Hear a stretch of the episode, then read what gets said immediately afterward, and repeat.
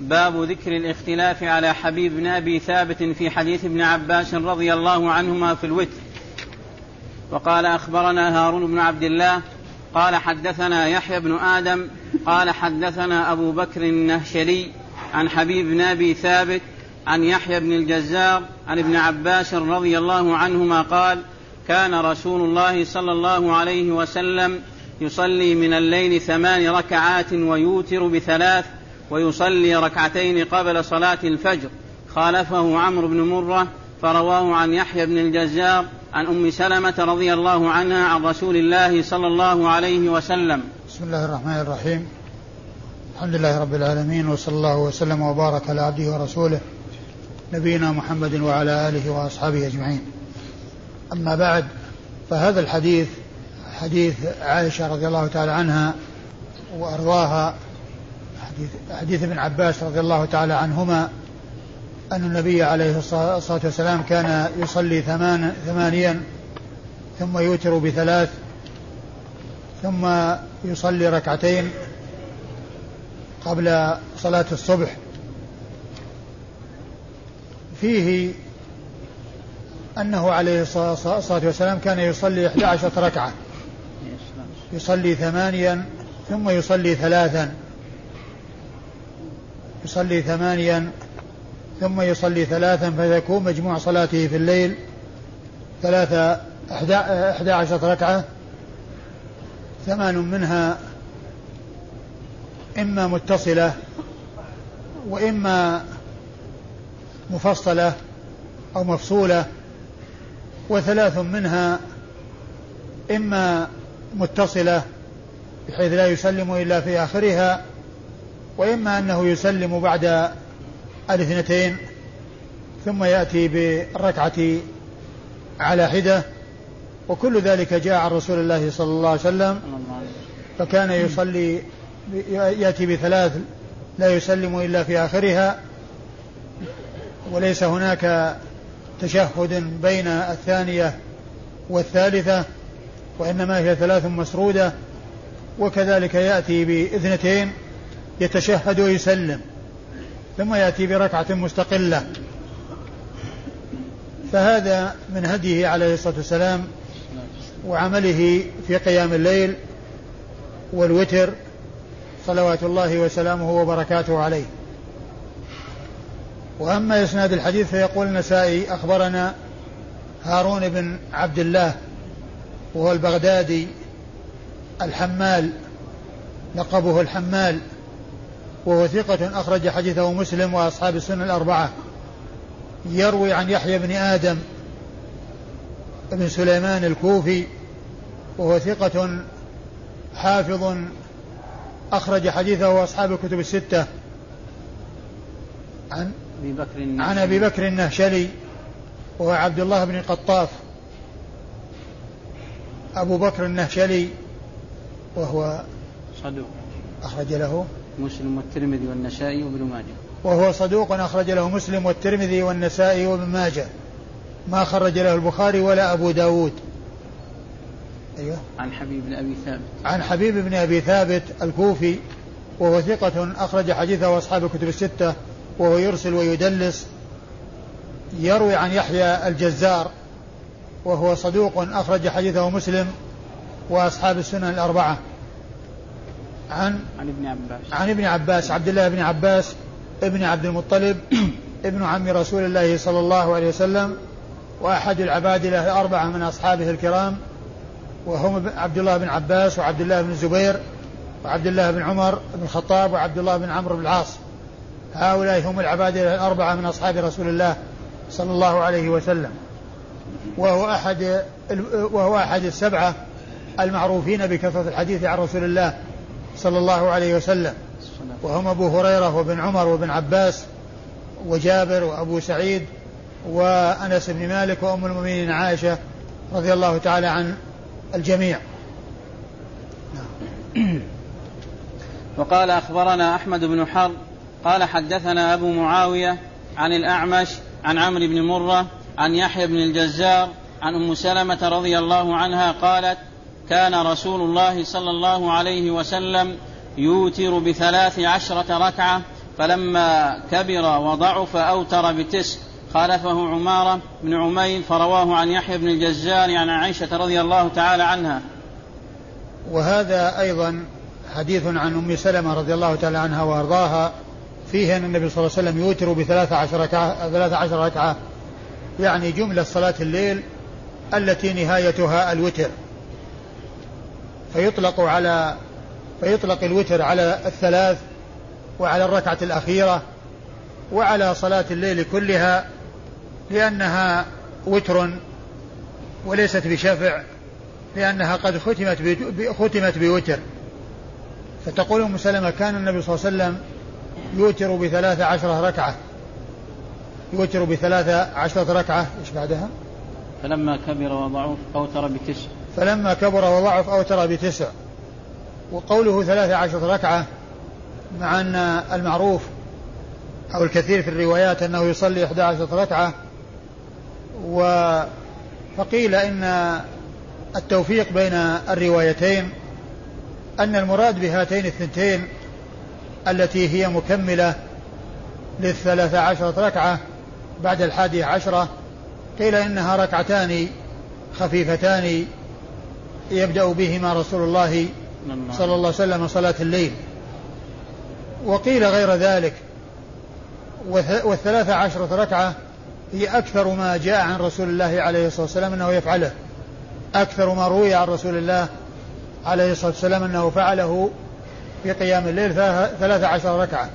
وأقل ما جاء عن رسول الله عليه الصلاة والسلام أنه صلى صلى في الليل سبع ركعات. فأقل شيء ورد عنه سبع ركعات وأكثر شيء ورد عنه ثلاث عشرة ركعة. ولما كبر آه، صلى تسعا وقد جاء في بعض الأحاديث أنه صلى سبعا قال أخبرنا أحمد بن حرب. أخبرنا أحمد بن حرب الموصلي وهو ثقة. صدوق يا شيخ. صدوق؟ نعم. وهو صدوق أخرج حديثه النسائي وحده. صدوق أخرج حديثه النسائي وحده. قال حدثنا أبو معاوية.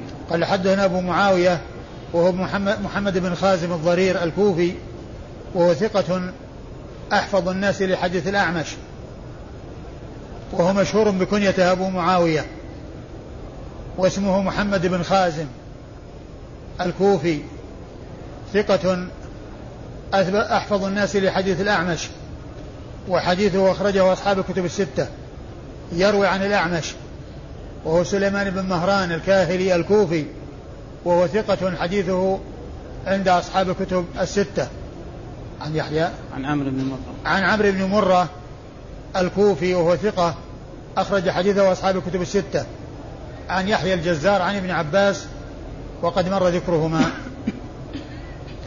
وقال أخبرنا أحمد بن سليمان قال حدثنا حسين عن زائدة عن سليمان عن عمارة بن عمير عن يحيى بن الجزار عن عائشة رضي الله تعالى عنها قالت كان رسول الله صلى الله عليه وسلم يصلي من الليل تسعا فلما أسن وثقل صلى سبعا ثم أورد النسائي حديث عائشة رضي الله عنها وأنه كان يصلي تسعا يعني في بعض أحواله لأنه كان يصلي تسعا ويصلي أحد عشرة ويصلي ثلاث عشرة ويصلي سبع. فأقل شيء جاء عنه عليه الصلاة والسلام أنه صلاه من الليل سبع. وأكثر شيء جاء عنه أنه صلى ثلاث عشرة. وأكثر ما ورد عنه أنه كان يصلي أحد عشرة ركعة. وجاء عنه أنه يصلي تسع كما جاء في هذا الحديث. والمقصود أن هذا في بعض أحواله أنه يصلي تسعا ويصلي آه، أحد عشرة ويصلي ثلاثة عشرة ولما أسن كان يصلي سبعا. كان يصلي سبعا. والإسناد قال أخبرنا أحمد بن سليمان. أخبرنا أحمد بن سليمان الرهاوي وهو ثقة حافظ أخرج حديثه النسائي وحده. قال حدثنا حسين. قال حدثنا حسين وهو بن علي الجعفي. الحسين بن علي الجعفي وهو ثقة أخرج حديثه أصحاب الكتب الستة. عن زائدة عن زائدة بن قدامة وهو ثقة أخرج ثقة ثبت أخرج حديثه أصحاب الكتب الستة. عن سليمان. عن سليمان وهو الأعمش. سليمان بن مهران الكاهلي يأتي ذكره باسمه كما هنا ويأتي ذكره باللقب وهو الأعمش. يأتي أحيانا هكذا وأحيانا هكذا. ومعرفة ألقاب المحدثين هي نوع من أنواع علوم الحديث وفائدة معرفة هذا النوع أن لا يظن الشخص الواحد شخصين. فيما إذا ذكر باسمه مرة وفي لقبه أخرى يظن أن هذا شخص وهذا شخص. مثل ما هنا جاء ذكر الأعمش في الإسناد الذي قبل هذا وجاء ذكر سليمان في الإسناد في هذا الإسناد. وسليمان هو الأعمش والأعمش هو سليمان. ذكر باسمه مرة وذكر به لقبه مرة. فمن لا يعرف يظن أن الشخص الواحد شخصين الأعمش شخص وسليمان شخص. والذي يعلم بأن الأعمش لقب وصاحب اللقب هو سليمان بن مهران يذكر باسمه أحيانا ويذكر بلقبه أحيانا لا يلتبس عليه الأمر. نعم. عن عمارة بن عمير. عن عمارة بن عمير. عن عمارة بن عمير وهو ثقة أخرج حديثه أصحاب الكتب الستة. عن يحيى عن, عن يحيى عن عائشة وقد مر ذكرهما. قال باب ذكر الاختلاف على الزهري في حديث أبي أيوب رضي الله عنه في الوتر. وقال أخبرنا عمرو بن عثمان قال حدثنا بقية قال حدثني ضبارة بن أبي السليل قال حدثني دويد بن نافع قال أخبرني ابن شهاب قال حدثني عطاء بن يزيد عن أبي أيوب رضي الله عنه أن النبي صلى الله عليه وسلم قال الوتر حق فمن شاء أوتر بسبع ومن شاء أوتر بخمس ومن شاء أوتر بثلاث ومن شاء أوتر بواحدة. ثم ورد النسائي ذكر الاختلاف على على الزهري في حديث أبي أيوب في الوتر. وقد جاء من طرق متعددة منها ما هو مرفوع ومنها ما هو موقوف على أبي أيوب. والطريق الأولى من هذه الطرق هي هذه الطريق التي يقول فيها رسول الله صلى الله عليه وسلم الوتر حق. فمن شاء أوتر بتسع ومن شاء أوتر بسبع ومن شاء أوتر بثلاث بخمس. ومن شاء أوتر بخمس ومن شاء أوتر بثلاث ومن شاء أوتر بواحدة. تسع أولها؟ نعم. فيها تسع؟ تسع وسبع. أول شيء سبع يا شيخ. سبع ما في تسع؟ لا. أي نعم. آه الوتر حق فمن شاء أوتر بسبع ومن شاء أوتر بخمس ومن شاء, شاء أوتر بثلاث ومن شاء أوتر بواحدة. وهذا يدلنا على أن أمر الوتر, الوتر واسع وأنه يمكن الإنسان يوتر بواحدة وهي أقل شيء ويمكن أن يوتر بثلاث ويمكن أن يوتر بخمس ويمكن أن يوتر بسبع. وقوله الوتر حق استدل به بعض أهل العلم على وجوب الوتر وأنه واجب لقوله الوتر حق. ومن لا يقول بوجوبه وهم جمهور العلماء يقولون أن المقصود بقوله حق أي أنه مشروع ثابت أنه مشروع ثابت وهو من آكد السنن المستحبة. وقد عرفنا في الدروس الماضية جملة من النصوص الدالة على أنه ليس بواجب وإنما هو مستحب ومنها أن النبي عليه الصلاة والسلام كان يوتر على الراحلة وكان من هديه أن لا يصلي الفرائض إلا وهو نازل على الأرض لا يصلي الفرض وهو راكب على الدابة. بل كان ينزل إذا أراد أن يصلي الفريضة. وأما بالنسبة للنوافل ولصلاة الليل والوتر فإنه يوتر وهو على دابته وعلى راحلته صلى الله عليه وسلم.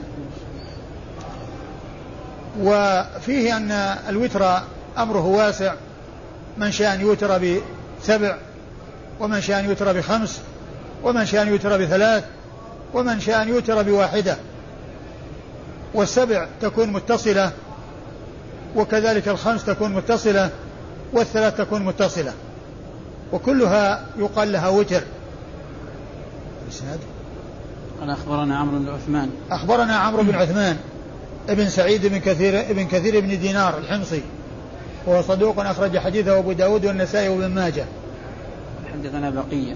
حدثنا بقية بن الوليد وهو صدوق كثير التدليس عن الضعفاء وحديثه أخرجه البخاري تعليقا ومسلم وأصحاب السنن الأربعة.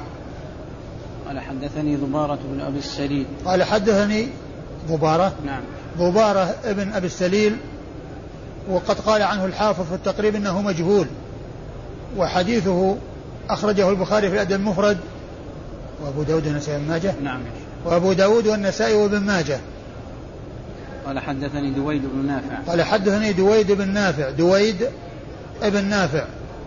وهو صدوق أخرج حديثه.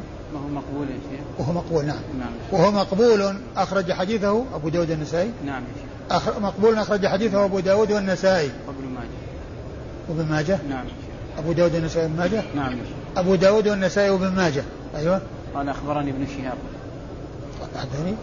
قال أخبرني ابن شهاب.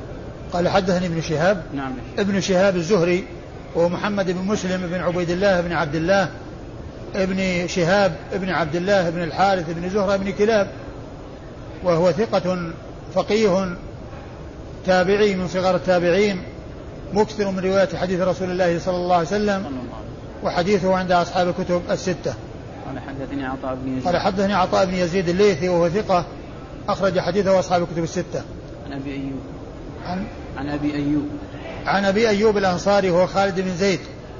وهو خالد بن زيد أو زيد بن خالد؟ نعم خالد بن زيد بن خليل. نعم خالد بن زيد.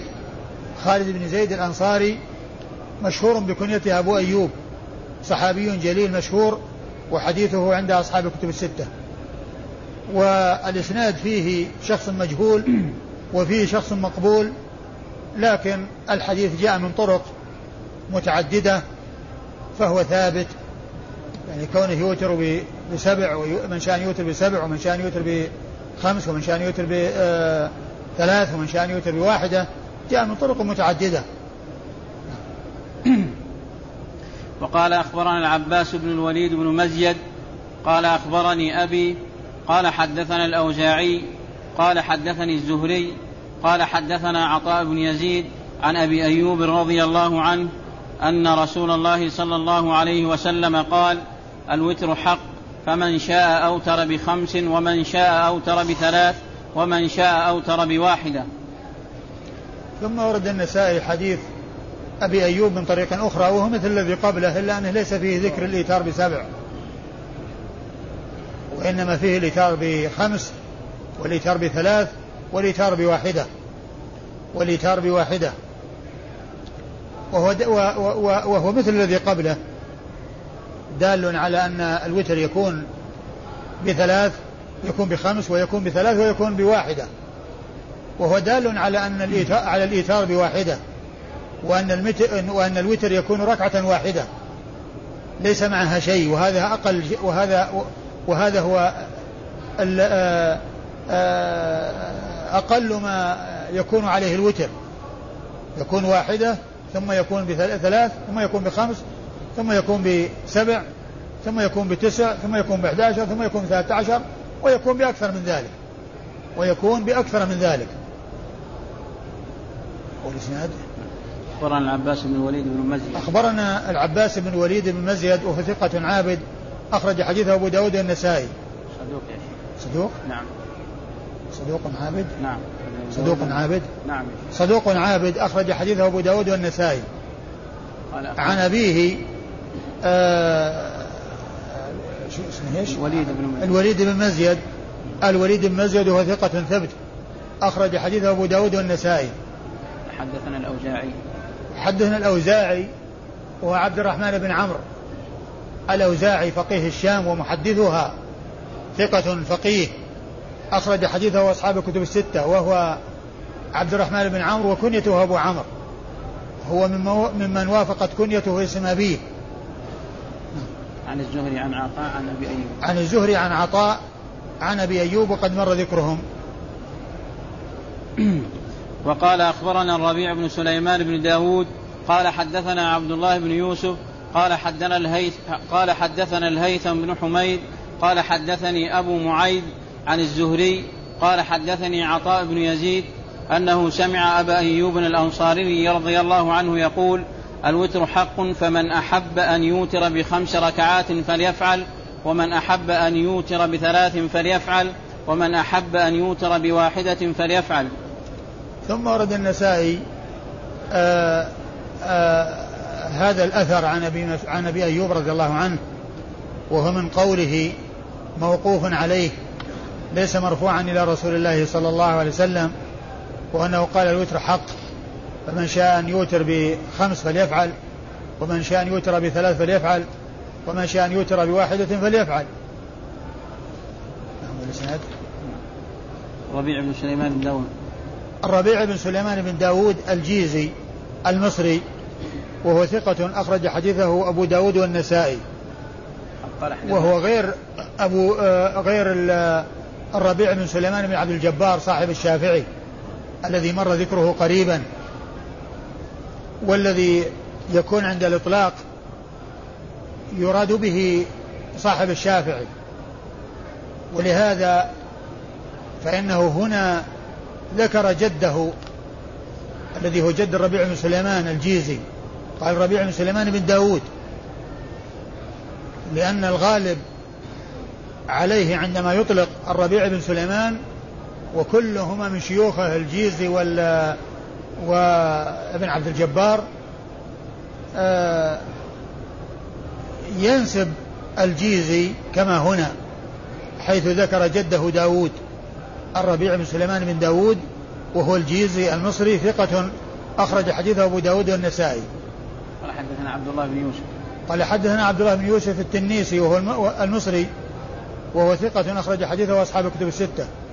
شيخ البخاري وأبو داود و... البخاري؟ نعم أبو داود والترمذي والنسائي. البخاري وأبو داود والترمذي والنسائي. البخاري وأبو داود والترمذي والنسائي. ما خرج حديثه مسلم ولا ابن ماجه. عبد الله بن يوسف التنيسي المصري. قال حدثنا الهيثم بن حميد. قال حدثنا الهيثم بن حميد. إيش قال؟ عنه؟ صدوق يا شيخ. أخرج له. الأربعة أصحاب السنة. وهو صدوق أخرج له أصحاب السنة الأربعة. قال حدثني أبو معيد. عن؟ عن أبو معيد يا شيخ.